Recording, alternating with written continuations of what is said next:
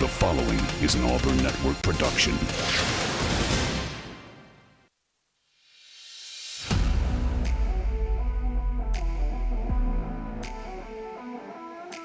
You are on the line.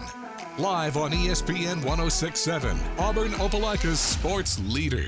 Online at ESPNAU.com or on the ESPN 1067 app. To be on the line, call in at 334 321 1390 or toll free at 888 382 7502. You are on the line with Jacob Goins. You're on the line here on ESPN 1067, Auburn Opelika Sports Leader.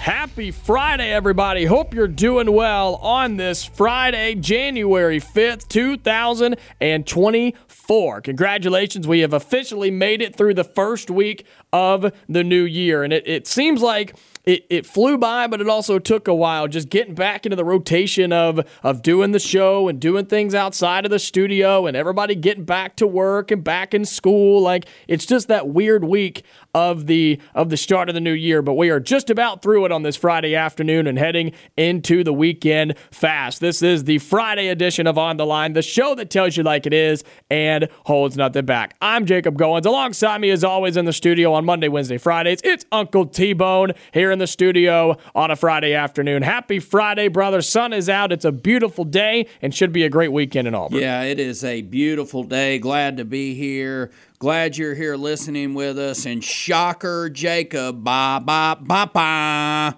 Right as we come onto the air and we are leaving Doug's show, Auburn and Phillip Montgomery, breaking news, offensive coordinator, they're parting ways.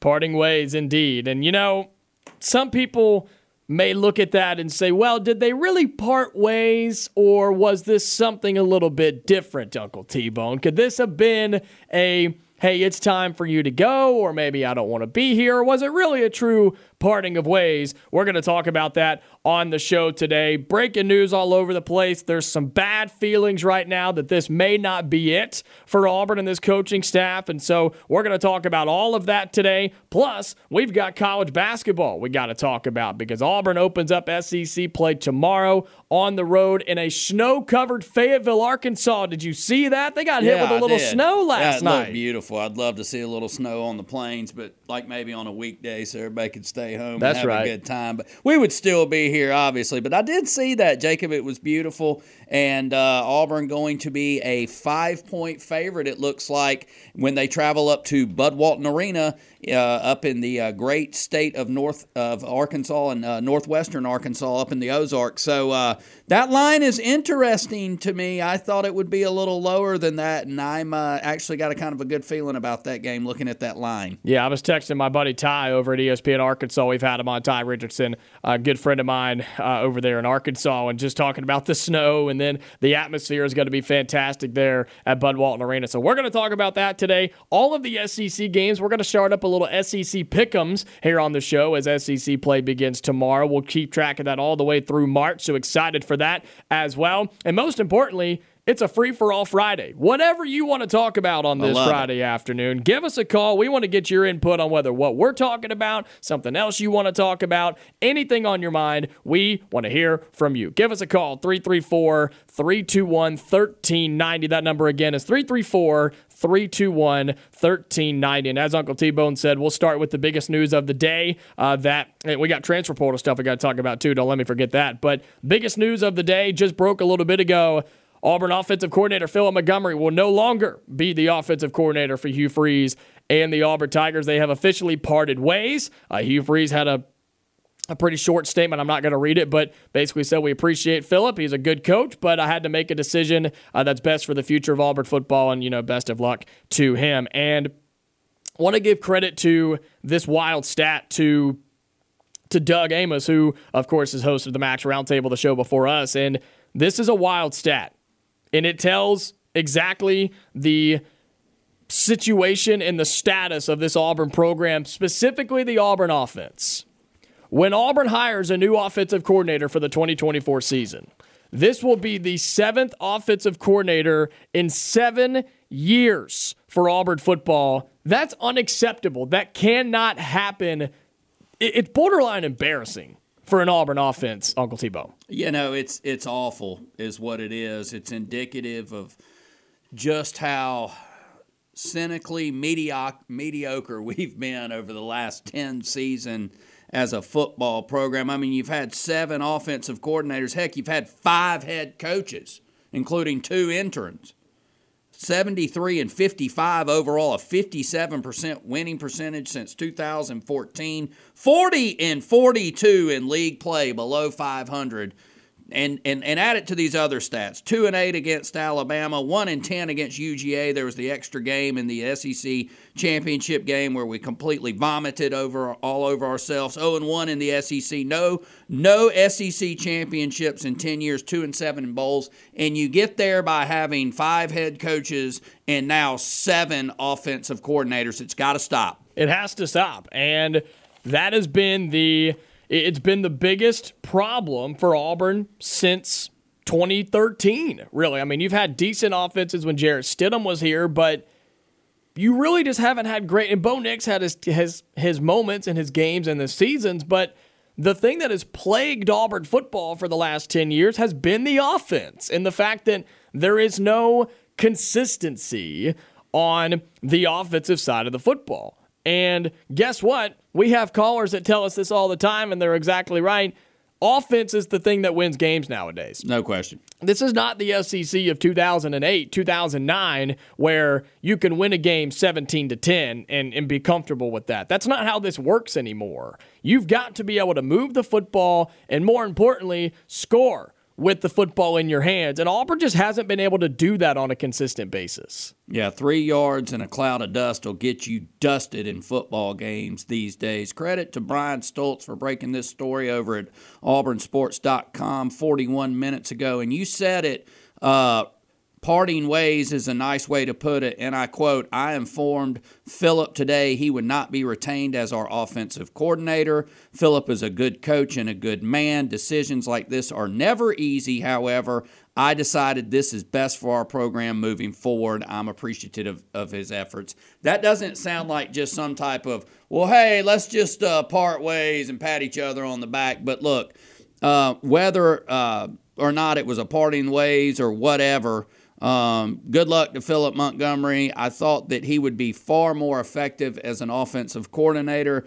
I said this going into the season. I'm a big believer in uh, people who have been head coaches that have been around and then become coordinators. There's just something else. It's like being the head general and then someone replacing you, but you staying on staff to help out the new head general. This one did not work from very early in the season. And it was evident about through the first quarter of the California game out in Berkeley that our offense had issues.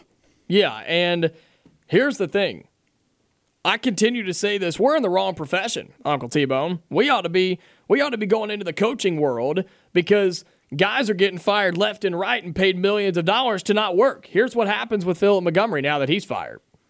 He already was paid a million dollars this past year and he gets a full guarantee through the end of his contract. Auburn owes him $2 million now, which in today's world, compared to some other contract buyouts, is small. But think about it on a zoned in looking at this particular instance. You're paying somebody $2 million to not work here anymore because you don't want them here anymore because they did a bad job. Like, Auburn has to quit doing this, man. Auburn is the king outside of Texas A&M of paying coaches to not work and to not be here anymore. And man, $2 million adds up over time for a university and a college football program. Yeah, if anybody doesn't think the $2 million is much money, go ahead and get your checkbook out and write Uncle T Bone a check. I promise you, I'll take it.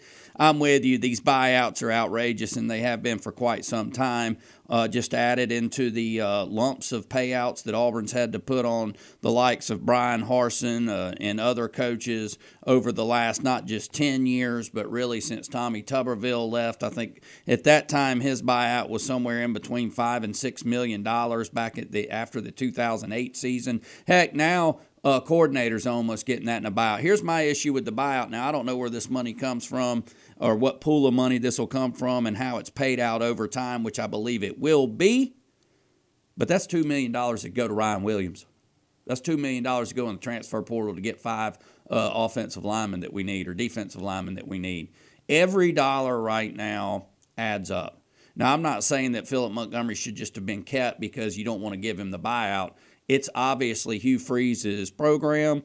Auburn has turned over the reins to him to run it and run it how he sees fit, and that's how it should be.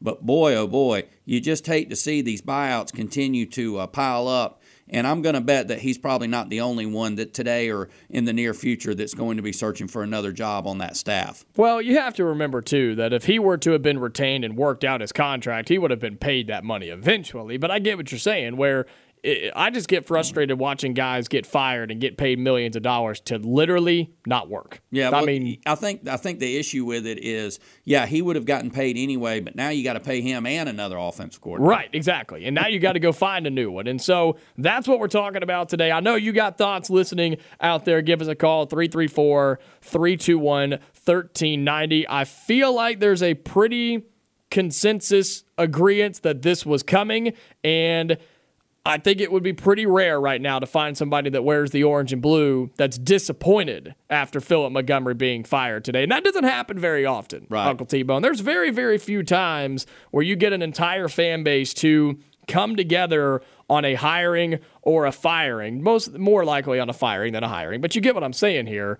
I think every Auburn fan was ready for him to go and ready for Hugh Freeze to take over offensive play calling become the guy that Auburn hired, become the offensive mind that Auburn brought in and do his job and and turn around this offense and develop quarterbacks, develop offense, make this a dynamic offense rather than a one-dimensional offense and come in and let's change the narrative around this Auburn offense. Auburn fans are ready for that, man. And the firing of Phillip Montgomery may be sort of a changing of the guard in that instance where Hugh Freeze, we know early in the season he was hesitant to give up play calling. It was he was in the play calling sometimes and not part of the play calling sometimes and was always a part of the game planning. It was just really confusing. Maybe this is what it took for Hugh Freeze to say, "Okay, instead of me relying on somebody else, let's go back to my roots a little bit." Well, you know, I don't know who was playing, uh, calling the plays in the Music City Bowl, but it was brutal.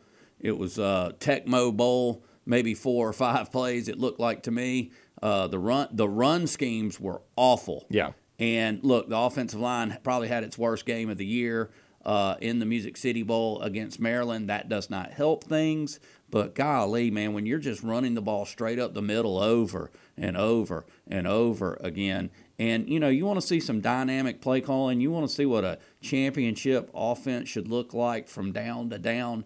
Uh, watch Michigan and Washington Monday, and go back and watch those four teams that played on uh, that played on New Year's Day. I mean, out of all of them, Alabama's play calling was the worst, and it was still better than what I saw out of Auburn in its bowl game. Look, I don't know, and then and then on the flip side of that, I don't know who was calling the plays during the Iron Bowl, but it sure looked good. Yeah. But you know what needs to happen moving forward?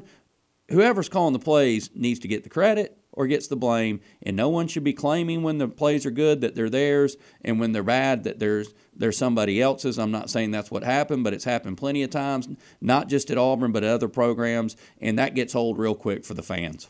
I just don't know. I don't know what the problem is. Like, you wouldn't think it would be so difficult to find a guy as your offensive coordinator to come in, set his role. I don't care what the role is, whether he is your go to play caller, whether he's just a, a fancy overpaid quarterbacks coach, or whether he's a little bit of everything, development, whatever.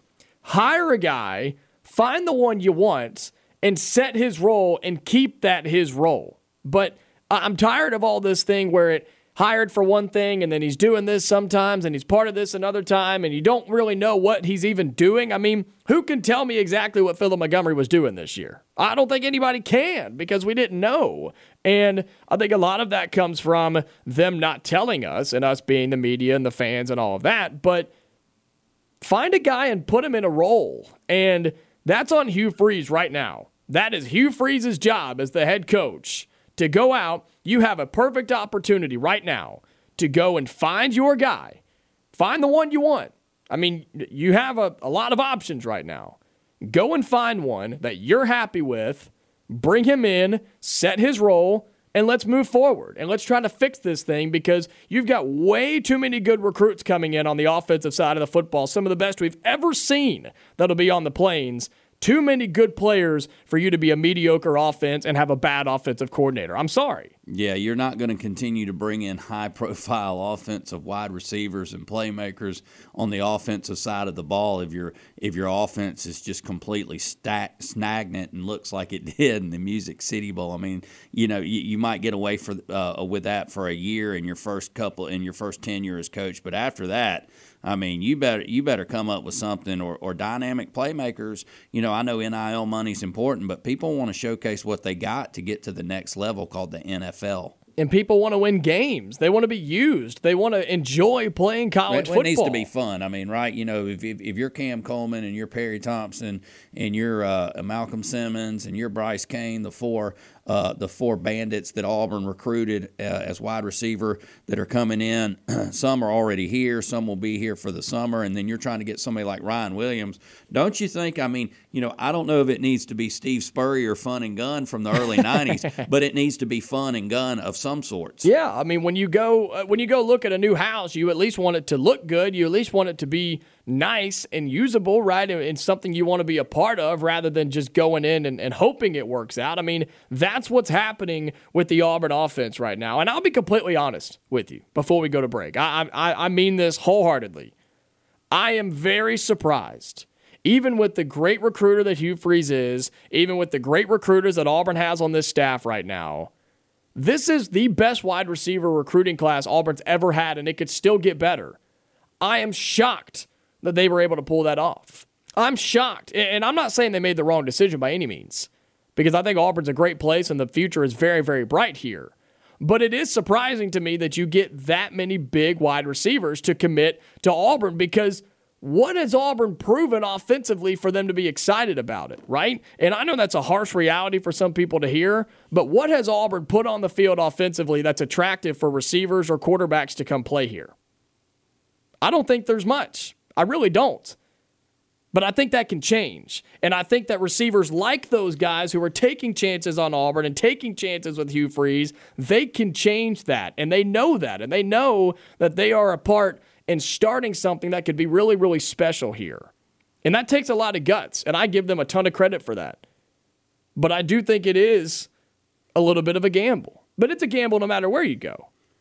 You know, I think you're going to start seeing more and more of these changes on staffs also, just like you're starting beginning to see and have been seeing more and more changes to the roster, right? I think it's just going to be maddening. If somebody, you know, a team wants to win and they want to win now, they're going to go poach somebody off your staff just like they're going to go try and poach somebody off your roster, right? Yeah, absolutely. Um, you know, you look at what happened in uh, in Tuscaloosa where the wide receiver coach uh, that had been recruiting Ryan Williams for the University of Alabama got poached, and now he's with Texas A&M. So, I mean, the college football world right now is on fire. It's it's wild. It's out of control. It's the Wild West. It's a cyclone. It's a whirlwind. Whatever you want to call it. And this this is just another example of it to an extent. But I do think that this was just a bad uh, I don't want to call it marriage, but it was just, I mean, the, the, offense had major issues this year. And when you say, I don't really know what Phillip Montgomery's role this year was, I think his role, from just reading between the tea leaves, was supposed to be kind of de facto coach in charge while Coach Freeze was out there really busting it out on the recruiting trail, which you can see that part of it worked. Mm-hmm. The other part of it that didn't, the flip side of it that did not work and translate was the offensive production onto the field, right? Bingo. And so I think that's what it was supposed to be. And he was given, just like in my opinion, Robby Ashford, every chance to be the starter. He was given that chance to be this de facto uh, coach in charge when I'm not here, second in command, uh, three star general, not four, offensive play caller, and it didn't work. Didn't work. And we'll talk some more about that. And if it's not going to work, you got to make a change. Bingo. There you go. We'll talk some more about that. We've blown by our first break. We got to get to it. We'd love to hear from you on this Friday afternoon as Phillip Montgomery no longer the Auburn offensive coordinator for the football program. 334 321 1390. Don't go anywhere. We'll be right back here on the Friday edition of On the Line. You are on the line on ESPN 1067, online at espnau.com, or on the ESPN 1067 app. Back inside the studio here on the Friday edition of On the Line. He's Uncle T-Bone. I'm Jacob Goins with you on this free-for-all Friday edition of On the Line on ESPN 1067. Talking all the latest news around college athletics, professional athletics sometimes too. But uh, yeah, the big news so far today is Auburn football parting ways with offensive coordinator Phillip Montgomery. We'd love to get your thoughts on this. 334 321 1390. Maybe if you have early replacement ideas or names that you've seen thrown around or you want to talk about possibilities, uh, give us a call. We'd love to hear from you on the phone lines. Other things going on too today, Uncle T Bone, is of course Auburn in, in, in kind of connection with this offensive stuff. Still looking for a quarterback, I think. And um, that was not the case for a while, but everybody seems to feel that Auburn is going to be looking for a quarterback in the transfer portal. There was a pretty big name that hit the portal this afternoon. It's not official that he can play yet. He's got to, uh, he's waiting on a waiver from the NCAA, so we know how that goes. But the Big Ten's all time passing leader, Taulia Tagovailoa, the younger brother of Tua, who played at Maryland, did not play in the bowl game against Auburn. He entered the transfer portal earlier today. Yeah, Taulia is going to hit the portal. A lot of people rumoring that he's headed towards the University of Miami. Uh, there's going to have to be a waiver for him. Apparently, an, a, a guy, a long-time traveling salesman quarterback that's bounced around a bunch, got a waiver to play his like 17th year at Oklahoma State today. Yeah, so, yeah. Look, I think right now, if you're going to take a chance and try and get one of those waivers with the NCAA, it's the best time to do it if you're one of these players because they don't want any kind of conflict with anybody right now, and that's blatantly obvious, right? Yeah. I mean, these people are going to court. They're they're they're they're they're trying to you know get where they can just transfer whenever they need to. Uh, that happened this last fall. I mean, there's still some type of windows, but I mean, like I said, it's so out of control right now. Um, I think the NCAA's just let the storm blow up and they're just going to let it pass on through and then try and clean up afterwards because uh, the last thing that the NCAA wants is any kind of massive lawsuit against them right now to where they uh, even could lose control of college athletics in those hundreds of millions of dollars in revenue that they bring in every year. So I, I expect he'll get this this waiver. And, uh, you know, I don't think Auburn fan, you can look for him to come here. I seriously doubt he'll head back to Alabama. Uh, but uh, it looks like right now the University of Miami is trying to really get his services. And let me say something else about this. It's blatantly, there's a lot of thoughts on this NIL, and we can talk about this forever. But man, it's obvious to me, and I can't, I don't have any like hardcore lead pipe you know, Perry Mason case closed truth. but there's tampering going on big time right now with the with people's rosters. Fact. I mean, it's it's just it's obvious. I mean, it's blatantly obvious, and I think that some friends of ours in the old SEC West over there in North Mississippi are some of the largest culprits of that right now. But you know what? I mean, who's going to step in and stop it?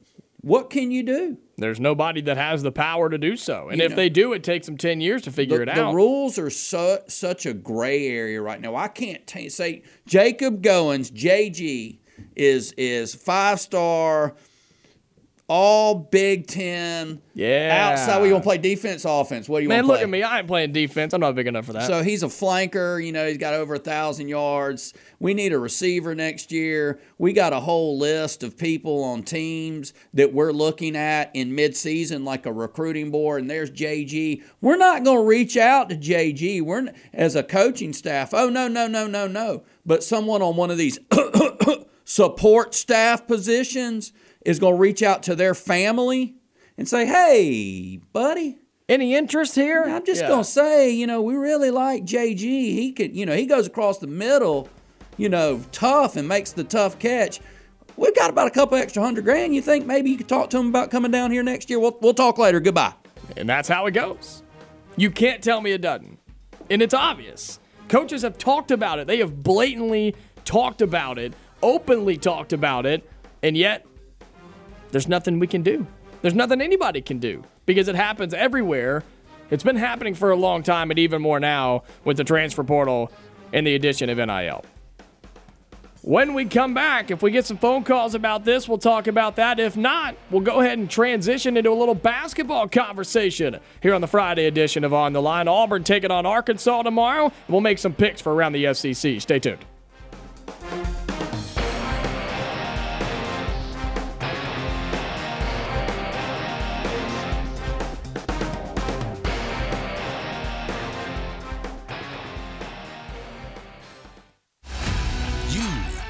On the line with Jacob Goins on ESPN 1067, Auburn Opelika's sports leader.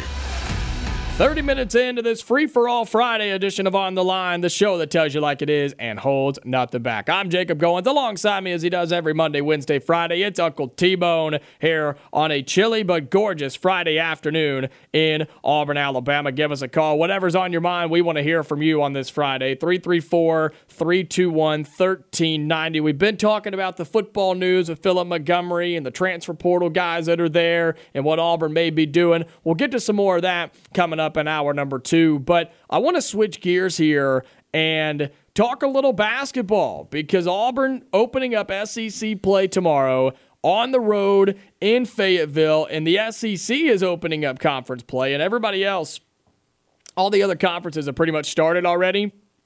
This is where college basketball gets real. We've had non conference play. You get all the cool matchups, you get all the cool early season tournaments in Maui and, and you know Brooklyn and all this stuff. But all of that is behind us now. This is where you separate the greats from the goods from the bads. And this is where you learn who is legit and who's not in college basketball, man. It's about to be a lot of fun. Yeah, this is grind time right here. This is the meat and the sandwich. This is what you. Uh, this is basically where most teams either make or break their chances in the NCAA tournament to qualify for it. And I'm looking over the SEC play. You know, you're right. Um, Most of these teams have already started. I mean, the other night, like I said earlier in the week, I watched Pitt and North Carolina play. It was a fantastic basket. That was North Carolina's third conference game. That's where the Big Ten is right now, too. They've Yeah. played their third and fourth Big Ten games already. I mean, that's just crazy to me. But leave it to the SEC and basketball, you know, just to kind of be the SEC. They, they do it how they do it. It always cranks up after the new year. Uh, in the past, I've always been a a basketball fan, a college basketball fan, but I've never really started watching until this season.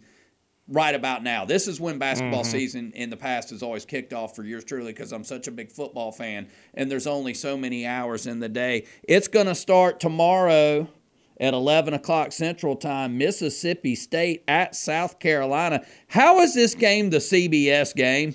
Well, I mean, look at their. Is that all we got? I don't know because, but look at their records, man. These are two teams that have lost three times combined. Yeah. coming into SEC play, and that's a good Mississippi State team. Chris Gordy from Yeah, Locked On was SEC listening. Mm-hmm. was talking about that yesterday. He th- he has them as kind of a sleeper team in the SEC on the road in South Carolina that showed a little life here down the stretch, man. Um, this could this could be a lot of fun. That's a great one to kind of kick off kick off the uh, the SEC slate. I want us to do some pick'ems as we Let's go, but but. Let's talk a little Auburn, Arkansas first. Okay. We'll talk that first, and then we'll kind of get into some pickums and SEC play.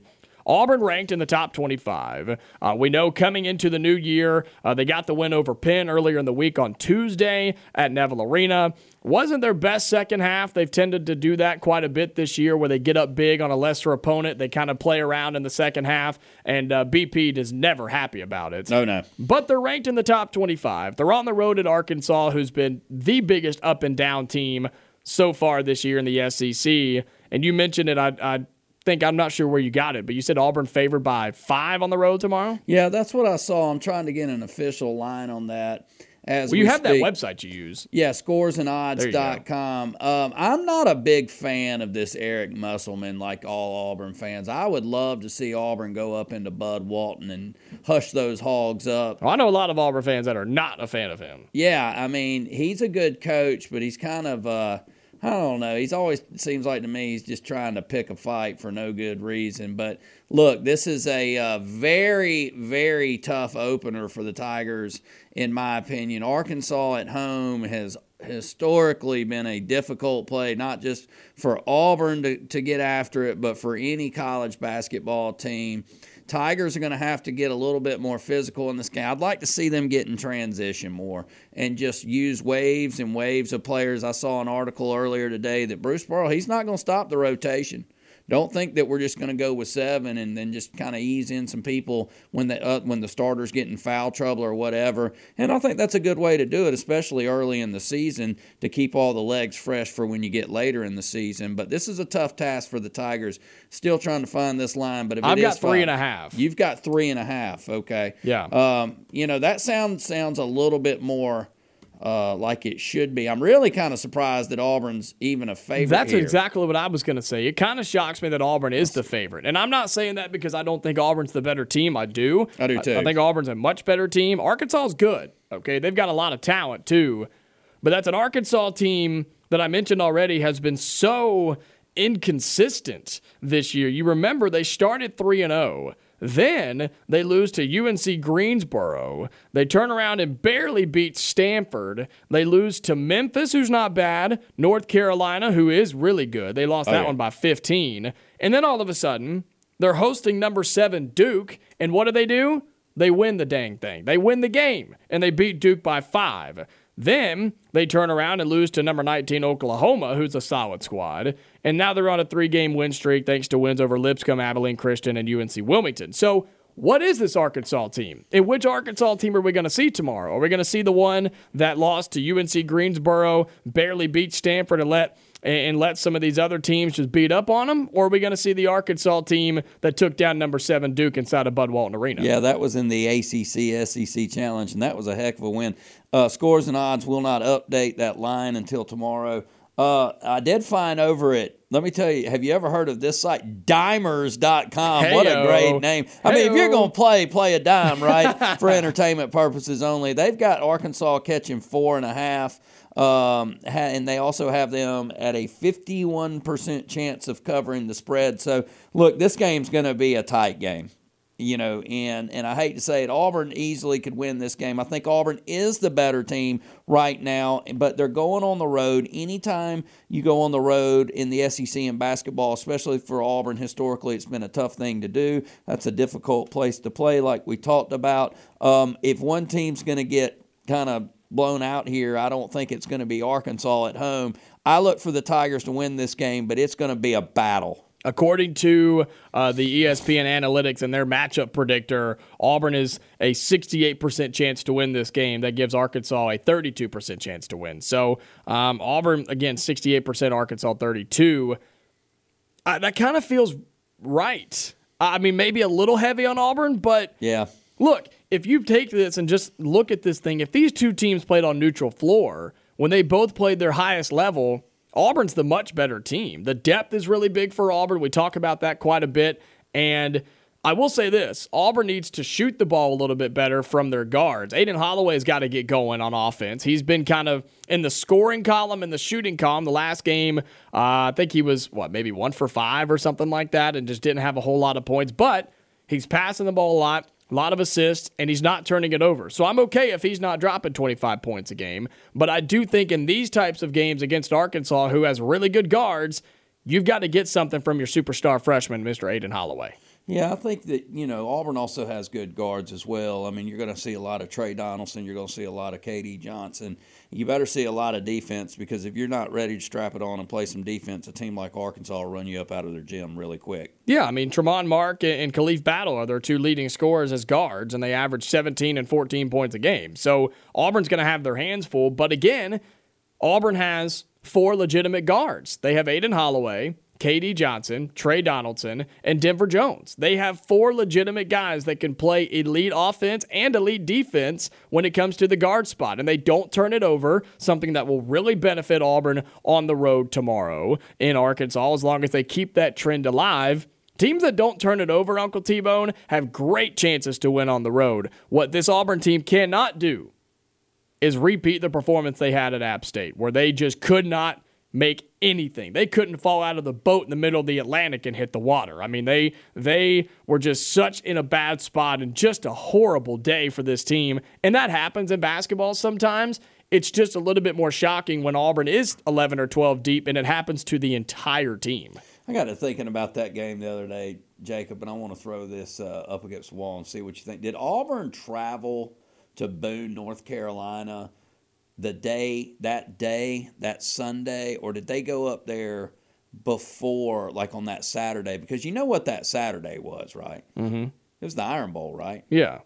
Were, were Auburn players at the game at the Iron Bowl? I mean, surely they traveled the day before. I mean, I don't remember what the travel plans were, but surely they went before. I would think that they did. I, if not, then I think that you could probably excuse what happened in Appalachian State a little bit more. But isn't it crazy how we've almost uh, not not forgotten that game and that performance, but I mean, it's, well, they've played great since. Right, I mean, exactly. they came back a week later on a neutral court in Atlanta, Georgia. We were both there, and watched it with our own eyes, beat the breaks off of the University of Indiana, right? So, Mm-hmm. and you know, you got to think that uh, Arkansas is kind of always. I always kind of think as an Arkansas team, almost physically is built like an Indiana team, but usually a little bit more athletic, uh, running the court and in transition and not playing slow down basketball. But so you know, look, it, the Appy State game's just been completely forgotten because Auburn's been red hot. And you mentioned Denver Jones.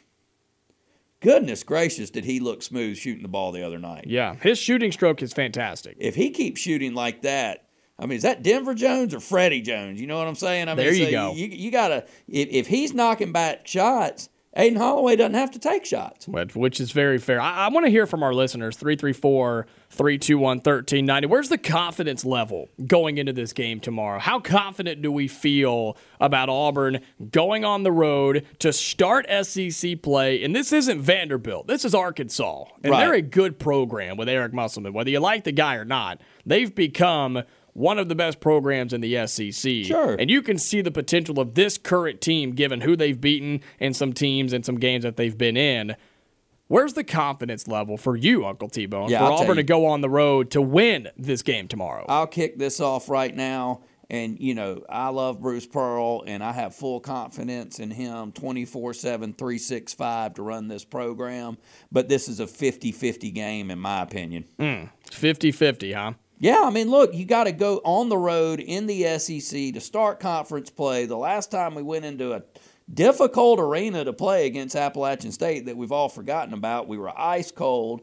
You know, I, I just I've seen horror shows up there from Auburn teams in the past. You know, who knows what Arkansas has really we're going to find out saturday they're either really good sometimes and sometimes they're kind of putrid but look you go on the road in the sec in basketball and it's no joke even when you go to vanderbilt that's such a weird place to play they're we terrible last time we were there. they're terrible but I was there. well don't that's the 0 and 5 group right Yes, it is. Okay. We were hey, we were supposed to be at this. We were supposed to be going to this Arkansas game, and it just fell through last minute. We're going to the Georgia game now. But Yeah. I mentioned this earlier. It snowed in Fayetteville yesterday. Right. Last night. It snowed. They're covered in snow right now in Fayetteville. I'm glad we're not going. Miss me with that. I'm glad we're not going to that. But yeah, that is the that is the 0 it's a 5 50 group. 50 game to me, Jacob. I'm just telling you right now. That's not going to be, that is going to be a bloodbath tomorrow. Well, of course, Auburn and Arkansas, uh, when it comes to basketball, the last time these two teams played was in Nashville last year when Arkansas beat Auburn. And the last time that Auburn went on the road to Arkansas and won was in 2020 when they won in overtime 79 to 76. And then the last time, then the time before that, when they went on the road and beat them in, in Fayetteville, it was a long time ago. 2009 was the last time the last two times that Auburn went to Fayetteville and won. I mean, And that's when Arkansas was not good in most of these years. I would say every year that has was it every year that Auburn's been out there to play like being in the SEC West. We used to always have a home and away with each one of those teams, right? Well, you know, with basketball, it's been different because you had. When did that change? Oh, goodness. When did that change? It hasn't been too long ago. I No, I can't remember the exact year, but I mean, that's recently almost- it hasn't been where you just you have a certain set of, of teams that you played at home and home, and then everything else would rotate. I'm not saying it's quite as equivalent, but in my mind, for Auburn basketball, it's almost like when Auburn in football goes down to Baton Rouge. Mm-hmm.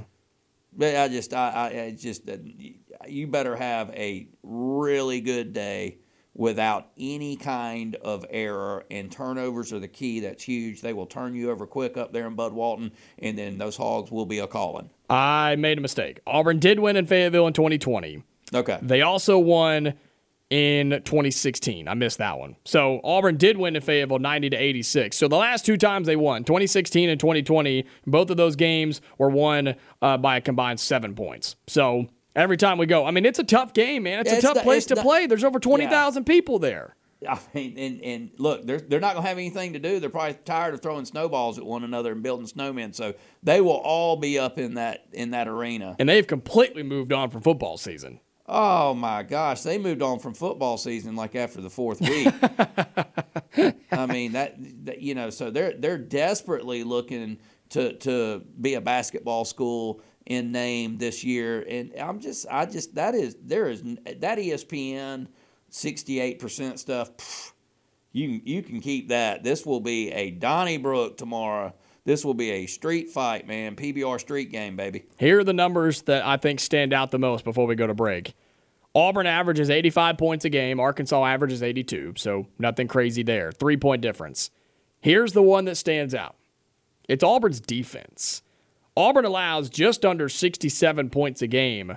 Arkansas allows 76 points per game. Almost a 10 point swing that Auburn is not allowing compared to Arkansas. It's the defense and the defensive depth that Auburn has, not as much on the offensive side. But when some of these guys hit the bench and you bring in fresh legs, there's hardly any drop off on the defensive side of the floor. And that's what makes Auburn so dangerous, not only tomorrow, but for the entire college basketball season. 334 321 1390. We'll take our final break, come back, and wrap up hour number one. Come on in, join us on this Friday edition of On the Line here on ESPN 1067. You are on the line on ESPN 1067. Call in at 334 321 1390 or toll free at 888 382 7502.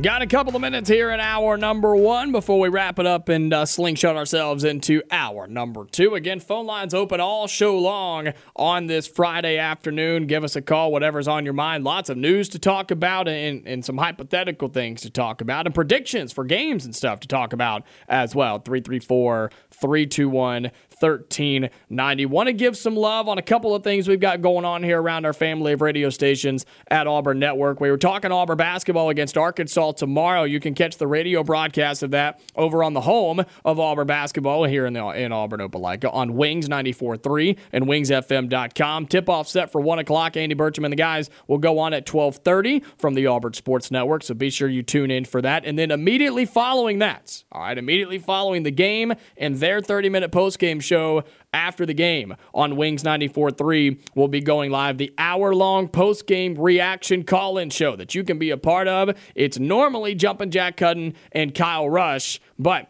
uh, Kyle unable to be there this weekend. He'll he'll be there the rest of the year after this week, but special guest stepping in on after the game with Jumpin' Jack Cut. It's the one and only Uncle T-Bone. He's taking one for the team, and he'll be joining Jack over on Wings 94.3. It'll be a game day reunion for you and Jack, huh? Yeah, not a pregame this go around, but postgame. Looking forward to it. Uh, looking forward to just a great weekend of basketball tomorrow. Um, Jacob, I don't have breaking news here, but there are some unconfirmed reports that there's about to be another uh, parting of the ways over there on the plains here, and maybe this will happen within the next hour because breaking news normally happens when us two are on the air. But That's uh, how that. That's how it works. I'm not saying anything, but Auburn might be looking for a new defense coordinator. Just saying. Yeah, well, we'll see if that ends up being uh, uh, something that happens. If there's some some validity to all of that, and we'll of course we'll be here for the next hour to talk about anything that does end up happening with Auburn football. But be sure you tune in tomorrow for for Auburn basketball against Arkansas. Pregame twelve thirty, tip off at one with Andy Burcham and everybody at the Auburn Sports Network from Fayetteville. And then as soon as they're done with their post game show with Bruce Pearl, we'll have after the game with Jumpin' Jack Cudden and Uncle T Bone over on Wings 94.3. Also want to give you some updates updates. Now that we're into the new year, we are full on high school basketball as well. And of course, here at our Auburn Network family of radio stations, Auburn High School and Lee Scott Academy. We carry both of those. Auburn High School, big home game tonight. Their girls and boys hosting the Red Devils of Central Phoenix City. You can tune in and catch the one and only Jack Hudden. Uh, if you haven't heard him call a basketball game, man, it's exciting. You never know. Uh, you never know if it's a 40 point blowout or going into quadruple overtime, man. That guy's exciting when it comes to calling some basketball. He'll go live at 5:15 over on 96.3 W Lee. That's 96.3 FM and 96.3 WLE.com. Girls will play first, and then the boys will play after as the Auburn High Tigers hosting Central Phoenix City, and then if you want to flip back and forth, you can flip back and forth between Jack calling Auburn High and myself calling Lee Scott Academy. We're at home tonight over on Tiger Country 1045. We'll have Springwood tonight at home, and then we also have Fort Dale tomorrow. So as soon as the show's over, there's a lot he- going on. I'm telling you, I'll be heading over to Lee Scott Academy calling some Friday night high school basketball. We'll be on the air at 5:30 for the girls, the boys immediately after Tiger Country 1045 at tigercountry.net. Coming up in hour number two, we'll talk some more Auburn football, Auburn basketball, SEC basketball, any breaking news that may or may not happen, and of course, take your phone calls. That's what's coming up here in hour number two on the Friday edition of On the Line. Don't go anywhere. Hour number two coming up.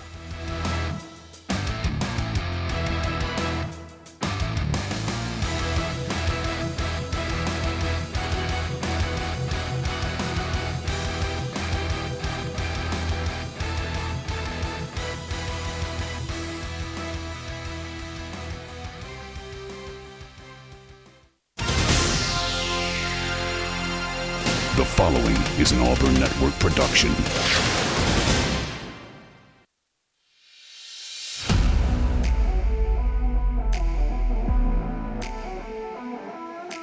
You are on the line. Live on ESPN 1067, Auburn Opelika's sports leader. Online at espnau.com or on the ESPN 1067 app. To be on the line, call in at 334 321 1390 or toll free at 888 382 7502. You are on the line with Jacob Goins. You're on the line here on ESPN 1067, Auburn Opelika Sports Leader.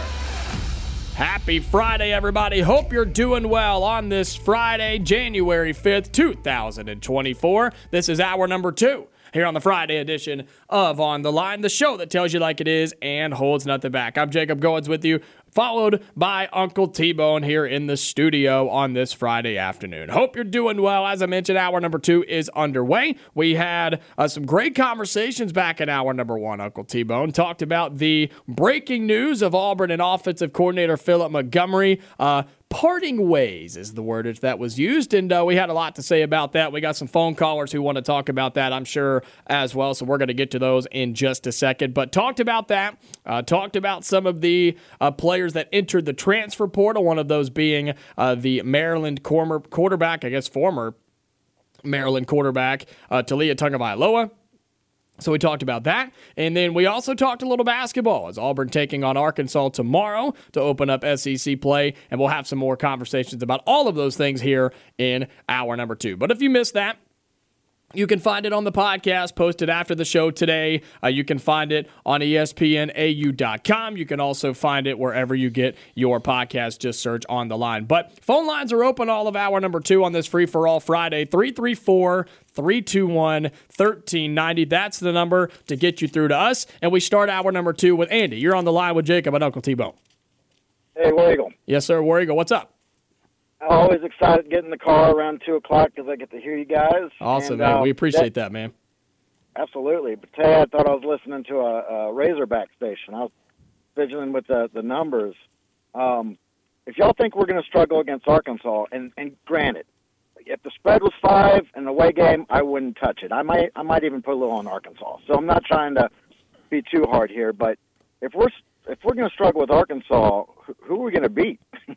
I'll let I'll let y'all answer that. Yeah, I mean the SEC is Um, tough this year, Andy. There's no doubt about it. But I, I just think it's more about going on the road, Yeah. uh, and, and and especially, I mean, I, I know this is no excuse, but the weather up there is kind of crazy right now. I don't know if you've seen the pictures. I've been looking at them at the break. It's beautiful, but it's a whiteout up there almost, for, at least for this part of the country. Well, I hope that doesn't have a play. And, and you know, I was I was shocked when we lost to App State. I remember the spread being five on that. You know, scratching my head. And um, I think you've made the the most common sense thing that maybe they were partying a little bit at the Iron Bowl.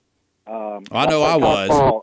and and, and um, you know, sometimes a game doesn't stop you from from partying, um, especially a, a game like that. That's you know, when it when you're playing a smaller team, that's the chance to go out and party the night before. And Well, you know, um, I, I think happened. that. I think that has something to do with that line a little bit, though, Andy. Is is the fact that the last time Auburn went on the road for a true road game, it was the App State game, and Auburn played.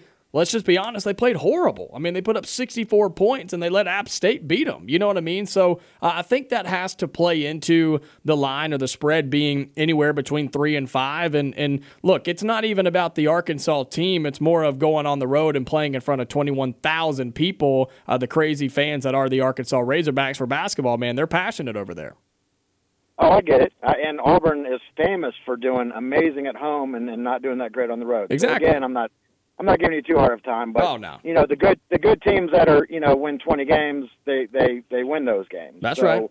Um, I've gone to a couple Auburn games and they they look great. I mean they if they're not doing great, they throw KD in. and He comes in screaming at people and um, he's kind of pouring a little gas on the fire. So we have, you know, you guys talked about that. The depth is really going to help us win these kind of games, and, and I think we'll we'll win it, but it definitely will be close. Um, I wouldn't touch it if it's five. And lastly, um, you know, with uh, Tua's brother leaving Maryland, um, uh, I can't say his name, the running back that left Florida, Etienne. Mm-hmm. Um, his brother, I guess, played at Clemson. Yeah, Same, same yeah, family. yep. Okay. Um, I just I don't like that. You know, I mean, freedom for the players, I I guess, but that's just for Florida to love someone and then to go to Georgia and have to hate them. It's just, No, I don't like that either. Yeah, I was about to Yeah. say I don't- only did like he that. not only did he leave, he went to one of Florida's biggest rivals and went to Georgia. I mean, it's crazy. That that Right. rubs me And the I wrong think- way. and I think Bo, I think you know that's still, you know, uh, if I see him, I hope I can be polite to him. Um, you know, but I'm, I think Bo going to the other side of the country, I think that was kind of part of the plan with their dad. Like, hey, if you're going to do this, let's let's do it the right way. Um, because that would have really stink. Because I mean, I love that kid. I loved him, and for him to go to like Alabama, that's just hard on a human soul to you know love someone and hate them. Um, I guess people that go through divorces and stuff experience that, but I never want to ever touch that kind of stuff. So, not a big fan with that. That's that's just emotional um, on a fan base. So, Right. anyways, sit back and enjoy it. Just uh, I think we'll I think we'll take Arkansas. I like Um, it. But hope snow doesn't. I think that it's not hockey. All right, Hope cheers. not. Appreciate it, man. Thanks so much for the call and, and for the kind words as well. 334 321 1390. We've got Terry. We're going to get to him in just a second. But yeah, think about that. You've got players now. Not only are they leaving their current schools and going to different programs, you've got players that are transferring within the conference. We see that's definitely been a growing thing over the last couple of years. And not only are players transferring within the conference because you don't have to have the whole sit out and, and, and waivers and all the all the mess you had to go through, you've got guys transferring from one rival to the other. I mean, that's almost I mean, that's hard to do, man. That is really, really hard to do. And I like that he brought up the Bo Nix thing. What if he had gone to LSU? Or what if he had gone to, you know, to Bama or to Ole Miss or something like that and a, a high powered offense like he did with Oregon and they turned him into a superstar and turned him into a Heisman candidate like Oregon did. I mean, Auburn, there's a lot of Auburn fans that are not happy with Bo Nix that he transferred anyway. There's some are, some aren't. It's a touchy subject, but what if he had gone to an SEC program and done what he's doing at Oregon? I mean, that would really be tough for Auburn fans to watch. That would be a even tougher trip for his parents to come into this stadium and watch uh, at Jordan Hare Stadium. Auburn fans, pretty classy bunch most of the time, but I don't think they would have been very happy to see Bo Nix in the uh, purple and gold rolling into Jordan Hare Stadium. No Yeah. doubt about it. I'm with you. There, the rules are right now. There are no rules with transfers, right? I mean, give or take. you know, I think there should probably be some unspoken rules, like in uh, baseball. Mm-hmm. You know, some things you should do, some things you can do, Some things that are not written down, but you shouldn't do. You're Yeah. not going to do in tra- and and transferring from Florida to Georgia is one of those things. Now, I will say this: Auburn over the past few years, in in my fandom, have had some players. They had Corey Grant come home from Alabama, but he was from Opelika. He had to sit out a year. They had. Uh, Trigger Trey came over, Yeah. a defensive back from Georgia. Yeah. Uh, but he had to sit out a year too, right? Tray Matthews, and I think he'd got some trouble. Nick Marshall, you know, famously was a uh, Georgia defensive back, but he went to JUCO and then came here. But if I'm if I'm playing for Auburn and I'm wearing the orange and blue, and then next year you see me in the crimson and white, um, I'm probably never going to be welcome back in this town ever again. I can tell you one example of this back when Gene Chizik was hired and, and James Willis, former Auburn uh, linebacker from Huntsville, who was also on Tommy Tuberville's coaching staff as the linebacker coach, just left Auburn high and dry. You know, not certain whether or not he was going to have a job. I, I- don't blame him for going out and finding a job, but it was still up in the air whether or not he was going to uh, even interview for Gene Chizik's staff, and he ends up in Tuscaloosa, and he's never been forgiven. Yeah. And Well, quite frankly, in my eyes, never will be. Well, another huge example, and we're about to get to Terry on the phone lines. Another huge example, not necessarily transferring from one school to the other, and doing all that, but how about Reuben Foster? Remember that? Remember the guy that's got the big Auburn tattoo that decided to go instead of coming to Auburn, would go to Alabama? I mean, it that was so rare back then, but here we are now, and it doesn't seem that uncommon to go from one place to the other. Speaking of the transfer portal, breaking news: uh, Alabama tailback Roydell Williams, I believe from uh, Hueytown or Bessemer, I cannot quite remember. I think it's Hueytown. Um, is uh, in the transfer portal. Uh, will he be coming to Auburn? I mean, how would Alabama fans like that? Exactly. He's a senior. You never know. 334 321 1390. Terry, you're on the line with us, man. Thanks for holding on. What's up? Think about Evans, the kid Evans kid whose father played at Auburn. Yeah, how about that? Rashaan Yeah, Evans, uh, Auburn High linebacker and all-world talent, plays or played for the Tennessee Titans, and his father Alan Evans was uh, in the same recruiting class with Bo Jackson, I believe, out of Enterprise, and everybody uh, and was high, more highly ranked back then, and probably the one ranking system you had, which was some old magazine that you might find at the old Gulf station. But he was uh, he did not uh, make it at Auburn, went to UT Chattanooga, and we all know what Bo Jackson did with his career. And I, I'd ask you to keep this in mind when Auburn goes to Arkansas tomorrow. You also play Arkansas, but you also have to play the guys in the striped shirts too. Well, there we go, Terry, my man that cracked the code. anytime you go on the road in the SEC, and anytime people come from the road right into Neville Arena, you expect a little, oh, I don't know, SEC striped home cooking, right? Absolutely. I mean, it's it's just it's just one of those things. You better you better be ready for it. So that's why I think Auburn's going to have to buckle down on the defense. That was a great stat that JG just gave us uh, in the uh, first hour, my man. Uh, Auburn's defense is superior to Arkansas, so let's buckle that down on defense. Let's create some turnovers and let's get in transition. And T-Bone, didn't Auburn go up there a couple years ago with Javaris with Kessler and lose late in the year? Uh, team. yes, yes, I that- believe you're. I believe you're right.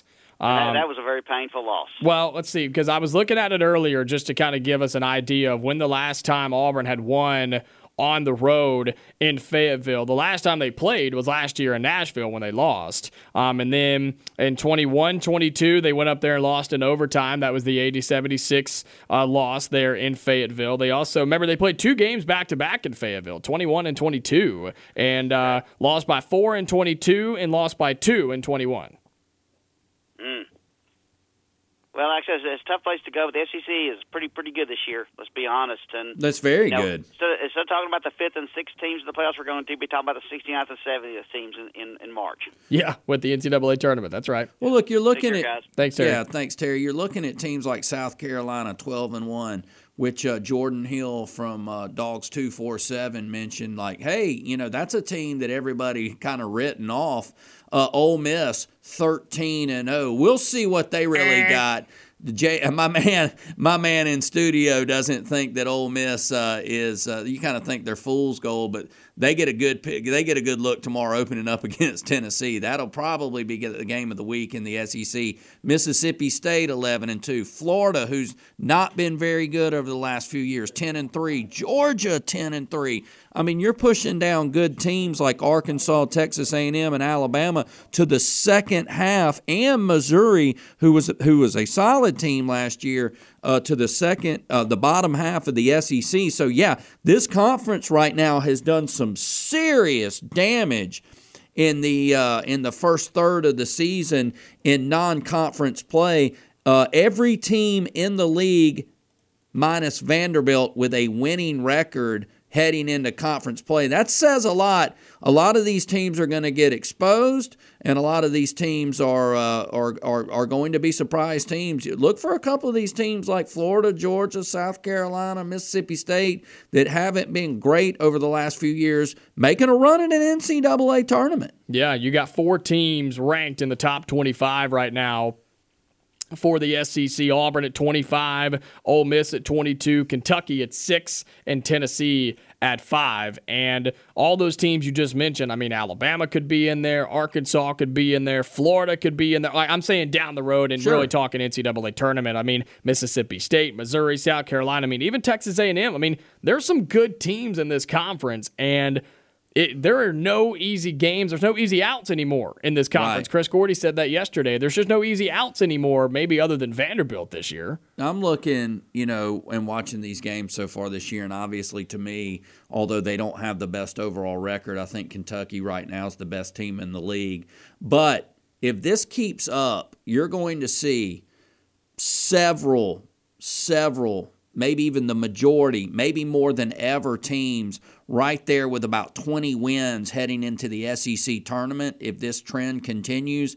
And that SEC tournament will then be even much more watch television than it normally is. It'll be a war. Yeah, and I, there's a lot of people predicting 8 to 9, possibly 10 SEC teams to make the NCAA tournament come March. That's crazy. It's, it's going to be a lot of fun. SEC play begins tomorrow for college basketball. We'll talk some more about that, plus some more Auburn news when we come back. Inspector, you'll be first up when we come back here on the Friday edition of On the Line.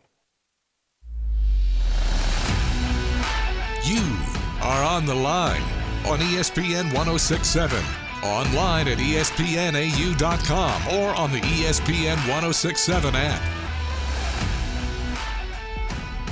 Let's get back to the phone lines here on the Friday edition of On the Line. We'd love to hear from you as well. 334 321 1390. Spectre, you're on the line with Jacob and Uncle T Bone. Hello, guys. Hey, Spectre. You know, uh, you know, last last Tuesday I was hot. You know. Yeah. I, I told y'all then if if, uh, if I if Spectre has to take a chill pill, there's going to be some heads rolling, and you know I've been saying it for a long time that these two coordinators should be out of there. Mm-hmm. I understand. I understand what Freeze did. He came into this program and concentrated on recruiting. He did an excellent job, and he and he put he put the Auburn football team on the line with these two coordinators to do their job, and they failed miserably. And uh, and I'm glad to see the the first one, the worst one's gone.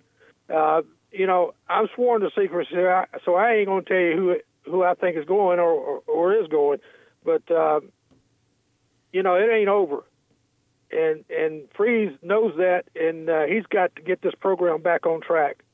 And these kids played their heart out. They they uh, they did what they could. They they were never developed from the beginning.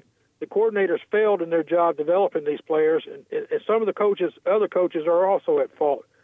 But uh, you know, with that being said, I just hope that we get the uh, right people in here. I have an idea who's coming in, but like I said, I'm, I'm sworn to secrecy too, so I don't want to give nothing away. But you know, if you got an idea, I can I can agree with you or not agree with you.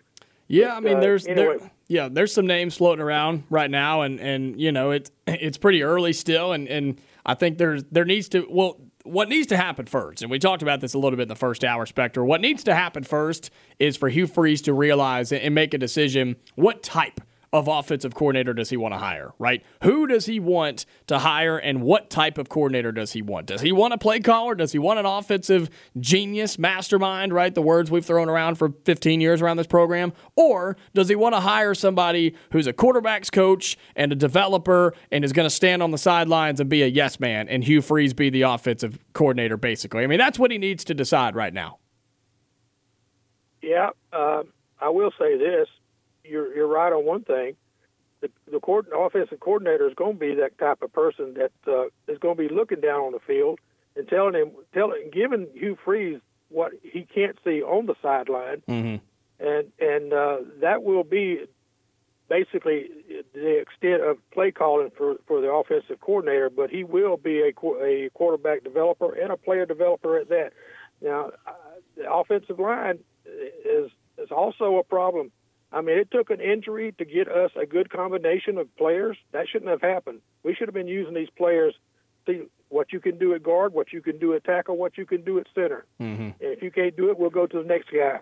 But um, but anyway, I I still got more work to do anyway. I, I can't think of anything else to tell you guys this afternoon.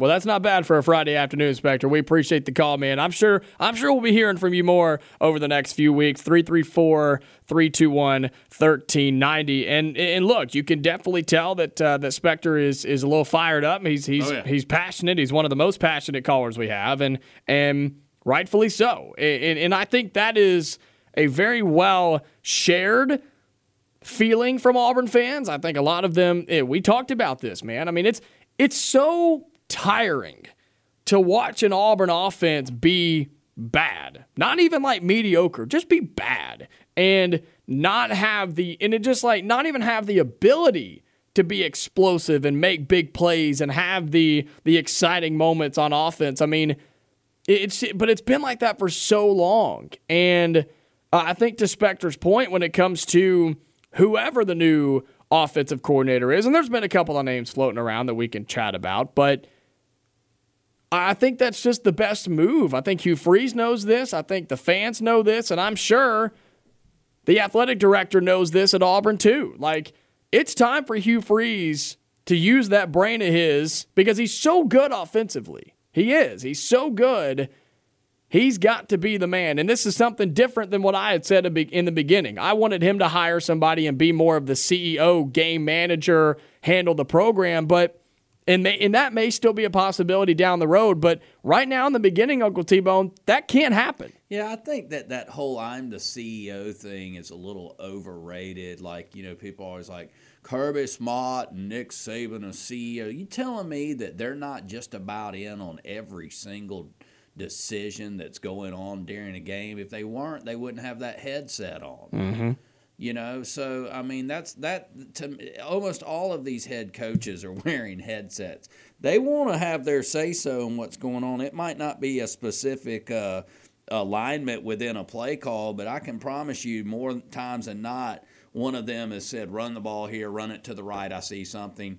And you know, I'm gonna go back one more thing. I think we may have some breaking news, but I'm gonna go back one more thing that you said. This whole you said, I think yes man's a little harsh for whoever they bring in. I think it's more of a collaborative type thing. And when Auburn was rolling offensively with Gus Malzahn, there was a collaboration between he and Rhett Lashlee. Yeah. I mean, bottom line, one would be on one side of the sidelines, mm-hmm. one would be on the other, and they were constantly talking about what's going on, where we should go, where we should attack, and that's more or less how that I think that should work. Speaking of headsets, you bring that up. Did we ever talk about Auburn not using the radio communication in the We ball game? not. We, I don't think we ever talked about that. The amount of texts and, and, and phone calls I was getting about that during the bowl game from just people that I know, and the fact that Maryland was using it and Auburn was not, I don't think we've talked about that yet on this show. It's How just- wild is that? It's just another example of how lackadaisical Auburn took Auburn's coaching staff took this bowl preparation and game. I mean, bottom line, they didn't take this game serious. I mean, Hmm. And- you know it. and that's know not it. something that Auburn just, fans wanna hear. I'm just telling you the truth. Yeah. I mean, uh, the head man, who I believe in, came in after the game and said that you know he had just basically started this week looking at some bowl prep. He thought he could trust Phillip Montgomery and that staff to handle it. They didn't. Didn't work out. just like the New Mexico State game. You know, now that that whole explanation is not going to that dog will not hunt moving forward with Auburn fans. So uh, you know, you probably don't want to try and play that card ever again. But I think that's indicative of these uh, um, changes that you're seeing right now on the plains within that coaching staff, and I think you're going to see a few more. Here's a few things that I understand about Hugh Freeze and what he's looking for in all assistants and his coordinators, no matter who they are. They better be able to a number one straight up recruit. It's easier to coach five star talent to be great than three star talent. you Fact. don't you don't say. I mean, if Nick Saban didn't have five star and four star talent at every position, multiple deep, he's not done what he's done over the last, oh, I don't know, 16 years. You saw what he did in 2007, his first year. They were mediocre at best. They looked a lot like this Auburn team. They may have looked a little bit better, and you never heard Nick ever say, I wasn't in on part of that game planning. But other than that, they looked a ton like Auburn. They had players, uh, wide receivers especially, not really hustling and going after the ball, named DJ Hall and Keith Brown. You know, they had a quarterback who looked terrible that season at times, and at times he looked pretty good. He came back the next year and took his team to the uh, SEC championship in John Parker Wilson. You know, they had an offensive line that was bubblegum and patched together. They had a defense that was pretty solid and kept in a lot of games, but broke against good teams late in the game. Mm-hmm. So you got to have the talent, and you better be a recruiter first and a coach second if you're going to be on Hugh Freeze's staff, and that's what you're going to see moving forward. Some interesting names that I've seen already, and we can talk about this and everything else when we come back. Some interesting names that have popped up already for the potential offensive coordinator for Auburn Derrick Nix, Damian Craig, and Kent Austin are some names that I've already just seen on, on social media and other places. So, what do you think? Who's your pick for Auburn's new offensive coordinator? Give us a call 334 321 1390. That and some basketball talk as we get into the back half of hour number two here on the Friday edition of On the Line.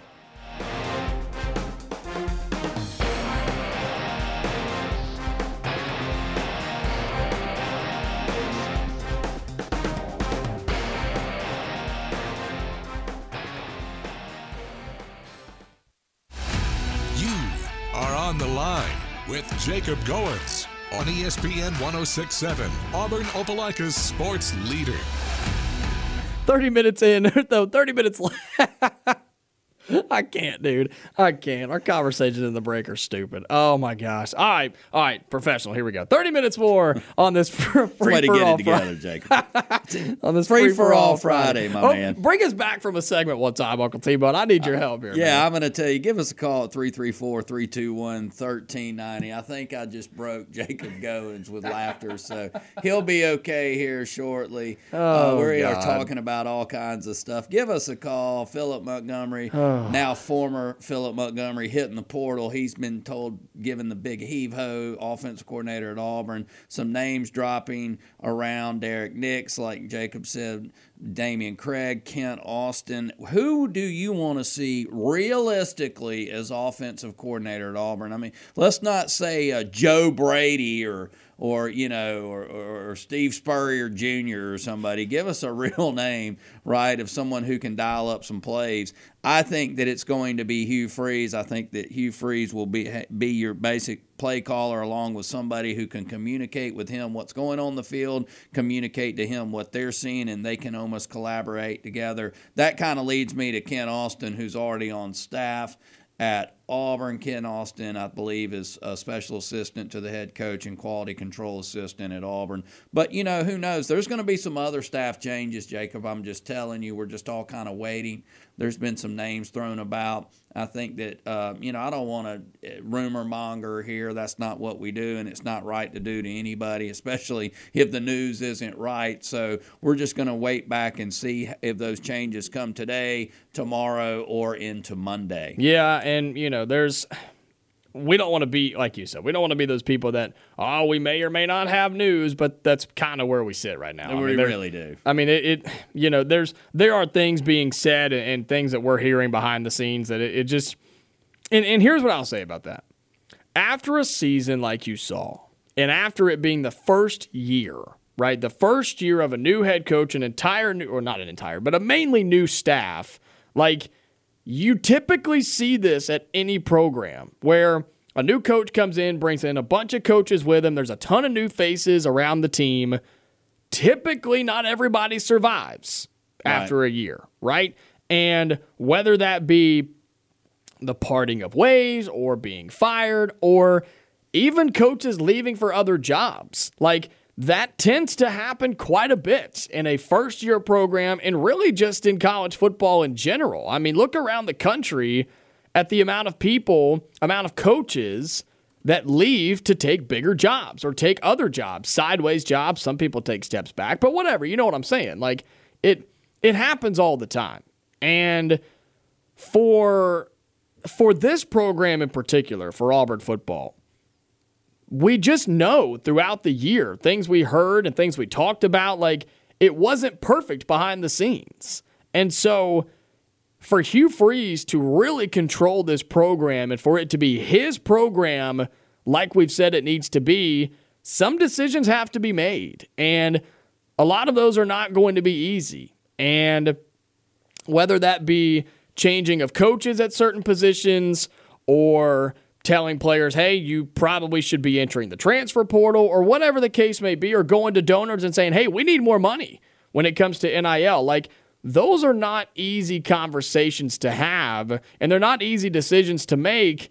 But if you want to turn this program around and you want to be sure you get this thing going in the right direction, those are the hard decisions you have to make. And guess what? That's why you get paid millions of dollars to do this job. It's because you get paid to do those hard things. Hugh Freeze was hired on November 28th of 2022. I believe that locally that news was breaking here on this radio station and on this show on the line, which is really cool, right? And um, look at that time frame when he was hired, 1128. Signing day was like 12 12 last year. It was a little earlier. He had about maybe two weeks to try and get some semblance of a recruiting class put together because what he inherited last year from Bryan Harsin as a recruiting class was terrible. So, my point is, this guy had to jump in and really and truly hit the recruiting trail hmm. immediately because it was bleak and bad.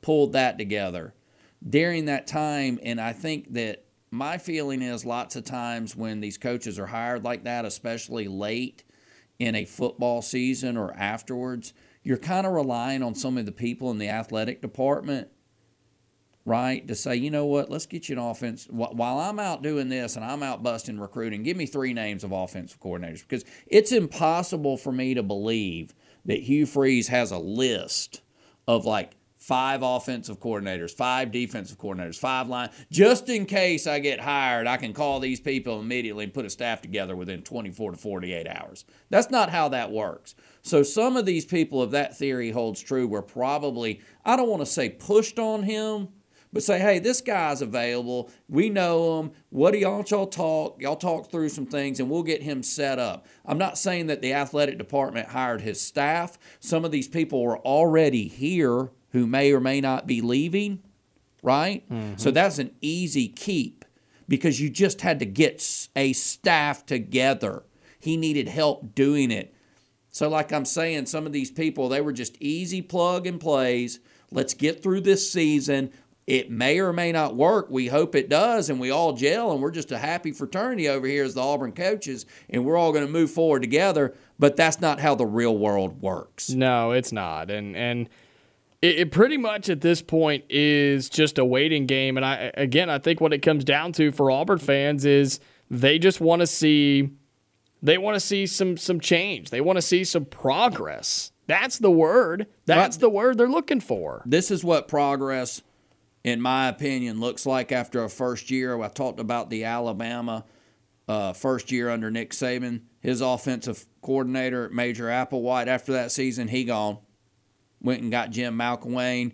Kevin Steele wasn't. Jim McElwain. Kevin, yeah, from Fresno, who was an all, great offensive coordinator for them. Kevin Steele was not canned. but he was reassigned, and Kirby Smart became the the uh, defense coordinator. I think there were some other staff changes. That's when the coach has time to breathe after that first season. How do I want to do this moving forward? I'm in charge. If we're going to have success, we're going to do it with my team, my coaching staff. And if we fail, then it's all on me. But at least it's going to be all on me and not somebody else pushing somebody on me. Yeah, just lots of lots of changes going on right now um, about everything with Auburn football, really. And I mean, there's uh, again, we talked about. I previewed some of the names that have been floating around for who could be the new offensive coordinator. Um, those names: uh, Derrick Nix, um, Kent Austin. I mean, those seem to be the two favorites early on right now. Of course, Austin would just kind of move up, um, and then Derrick Nix would come over um, from and be for Auburn. And so, yeah, we'll see. I mean, at this point, you just never know. Can I say something? Somebody, anybody who can really dial up plays right now in college football. And I actually like the Dillingham kid back in 17, 18, 17. I used to scream out dilly dilly whenever we made a great play or a bad one, which is unfair to him. Dilly dilly. That's But- the old Bud Light slang. But that kid it? was like 28 years old. He got hired over at Oregon. Anybody who can straight up dial plays in today's college football world, they're not even an offensive coordinator here for very long. They become a head coach. Yeah. So they're not easy to come by. You just don't go out there and say, you know what, we're going to go get the next great play caller. That guy is either at a big time program and you're going to have to pay buku money and get him down here to get him, or he is already a head coach. So you've got a coordinator right now who's the head coach and made his bones doing it. I'm, you know, Jacob, I don't know how else to put it to folks. And I know there's a lot of Auburn fans who are really nervous right now, and they're like, all these staff changes and instability. This is, if I were having a heart attack, I would want to have heart surgery. That's progress, but I wouldn't want to watch it. Yeah. You see what I'm saying? I wouldn't Okay. want to sit there in a mirror Okay. and see it. Open heart surgery is probably one of the ugliest things you could probably uh, ever watch, but it helps. It helps. and, you know, I posed this question, you know, Auburn fans, just not even Auburn fans, fans in general, most of the time don't like change because change is scary. Change is unpredictable. Change is something where the future is not known. You don't know what you're totally getting into. And when it comes to change for fans and it comes to coaches, right? Change is either not wanted, like do not change a thing. We're happy with who we have and we love the guys that are here, or it's like, hey, get this guy out, which is kind of what it was with Phillip Montgomery. But what happens, Uncle T Bone, hypothetically, what happens if there are people from Auburn that get that leave or get let go that fans are a fan of, right? That people are really, really liking. And we see this with coaches, we see it with players. I mean, we see it all the time. What happens if that happens in this situation? And you have to accept the fact that things are changing and you have to grow and, and things might be different and look a little bit different than they have here in the past at Auburn. Boy, that is a tough, tough thing to put out there, Jacob. And I kind of, I'm picking up what you're laying down. Say, for example, you have some type of legendary person on your staff, not naming names, and you, and you, they're just not really what you want, or it's not a good fit, or it's just not working, or whatever. I mean, this happens in several, several organizations in business for people who have been there for a long time and done one heck of a job and everybody loves them and they go way back but the new regime comes in and there's changes they want to make and maybe there's some resistance you know they get let go and there's hard feelings but you know what brother the show always goes on and you got to trust no matter who who it is you got to give them the trust and that included Bryan Harsin they gave him time he was the head coach. He made changes after the first year, too. They obviously didn't work, and it was time to pull the plug, but you got to trust that you got the right guy to run your program or run your business or run your organization or run your political party or whatever, and you got to give them the keys. You can't just hover over them and say, hey, what are you doing there? Hey, what are you doing there? You know, as the customer, as the fan, we have some say so, but you know, it may not be what you like, but it may be what you need. 334 321 1390. We'll take our final break real quick. We got Dak waiting on us. I want him to have plenty of time. When we come back, we'll let him talk about all of this and we'll wrap up the Friday edition of On the Line here on ESPN 1067. You are on the line on ESPN 1067. Call in at 334 321 1390 or toll free at 888 382 7502. Winding down here on this free for all Friday edition of On the Line on ESPN 1067. He is Uncle T Bone. I'm Jacob Goins. We got one more phone call we're going to get to before we get out of here for the weekend 334 321 1390. Dak, you're on the line with Uncle T Bone and Jacob. Hey guys, good to hear you today, man. Yeah, man, good to hear from you. What's on your mind? Well, I'm just gonna uh, talk about what Uncle T Bone was talking about with play callers. There's a lot of good play callers out there, but I want a guy that can adjust on the fly, that can change on the spur of a moment when something ain't working, that can formation people to death, and that's the key. That's what that uh, you know Gus wasn't good at, and uh, You and better believe that. guess- yeah, and my guess is if Montgomery wasn't on Hugh Freeze's list, he got he got him from Gus. I'm willing to bet my life on it. Yeah, I mean that's what I was talking about earlier. Kind of when a coach comes in that late in a football season and must hit the recruiting trail, especially like the situation at Auburn where he had to salvage anything he could because it was so bad. You rely on folks that you know in the industry or or within your athletic department. And that's a great point about Gus. And you say, look, man, you know. W- w- help me out what give me some recommendations you know and, and and because i mean that's just very few coaches out there just have a rolodex of people they could call and those people drop everything and then begin start working for them i mean it's it's very complicated. And i'm with you too on the play calling. You know every play caller every offense is going to have some type of system but whoever is calling the plays has to be able to adjust said system. And gus malzahn just couldn't adjust his system. No, no, he was going to stick with four plays no matter what. And, uh, and I got so sick of him going forward on fourth and one, and people putting nine people in the box, and we would get minus three yards. But it didn't matter. He was going to do it every time. Well, everybody in the stadium knew what was coming, Dak. It, you're absolutely right, guys. But man, hey, what a job the Michigan office coordinator did against Alabama. Uh, That was strong. Talking about a, a, a, just a simple adjustment. You realize every time they needed three yards, the play they went to was a simple pick play, but they changed it up how a normal pick play is done. They threw it to the running back, and they knew the linebackers were manned with the running back, and they picked the linebacker with two receivers, Mm-hmm. and it worked every single time. Well, that's what it's about. You can run the same style of plays, but you can't run it the exact same time every time. Right. Defenses are too smart, man. They're going to pick up on that.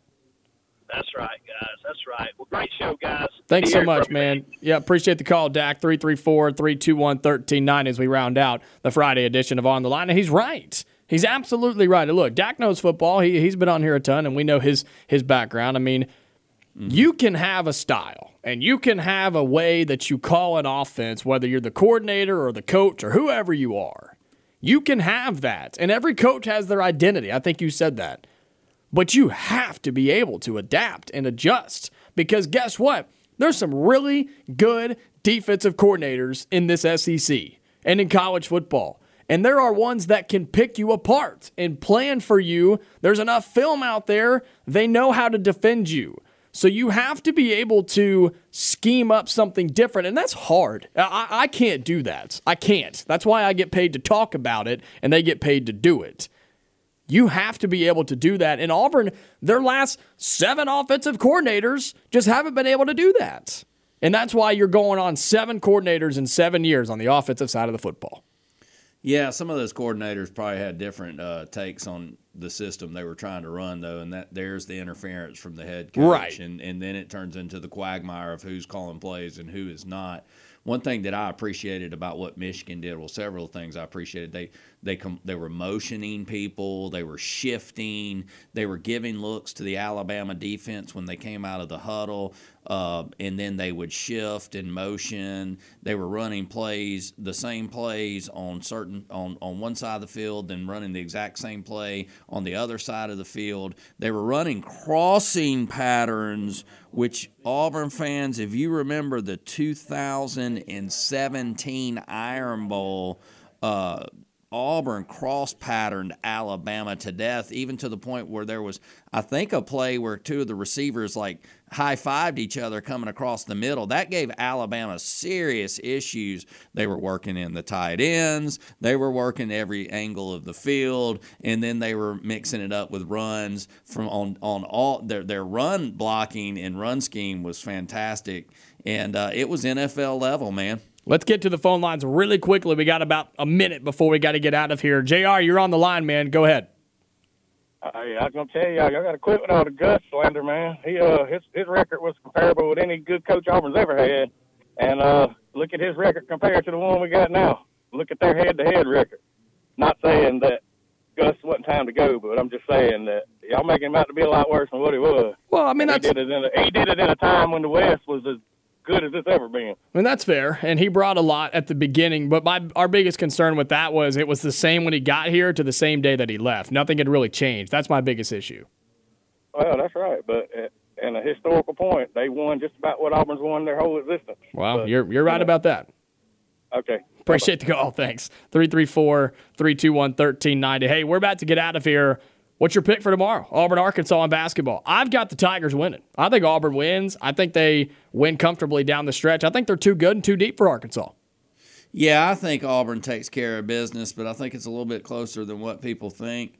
Uh, I'll go out on a limb. I think Auburn covers tomorrow. That boy, I'll take uh, I'll take Auburn eighty to seventy seven tomorrow in a uh, snowy and winter filled Fayetteville, Arkansas, Bud Walton Yeah, buddy. Arena. So we didn't get around to other picks. Uh, some good games tomorrow in the SEC. All teams are playing. So uh, I'm ready to see some Auburn Tiger SEC basketball, my man. I'm with you. I think Tigers win the game, but uh, Arkansas gives them all they want. You can tune into that tomorrow, 1230 pregame, 1 o'clock tip here locally over on Wings 94.3 and wingsfm.com. Stay tuned right after that for After the Game with Jumpin' Jack Hudden. Normally Kyle Rush. This time it'll be Uncle T-Bone, and him and Jack will be in the studio as soon as the broadcast for the Auburn Sports Network is over. Stay tuned on Wings 94.3 and wingsfm.com. Those guys will go live for the call-in post-game show. Also tonight, Auburn High School basketball, 96.3 W. Lee hosting Central Phoenix City. That's with Jack Hutton, and I'll be calling Lee Scott basketball hosting Springwood over on Tiger Country 104.5. Uncle T-Bone, have a great weekend, man. We're going to have a lot to talk about come Monday.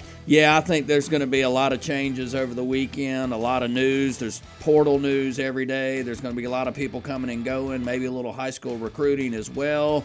And we will see what the staff looks like on Monday and have some, uh, hopefully, uh, get to talk about a big Auburn Tiger basketball win. Until Monday, he's Uncle T-Bone, and I'm Jacob Goins, 2 to 4, right here on ESPN 1067. Have a great weekend. Stay safe. I'll talk to you later.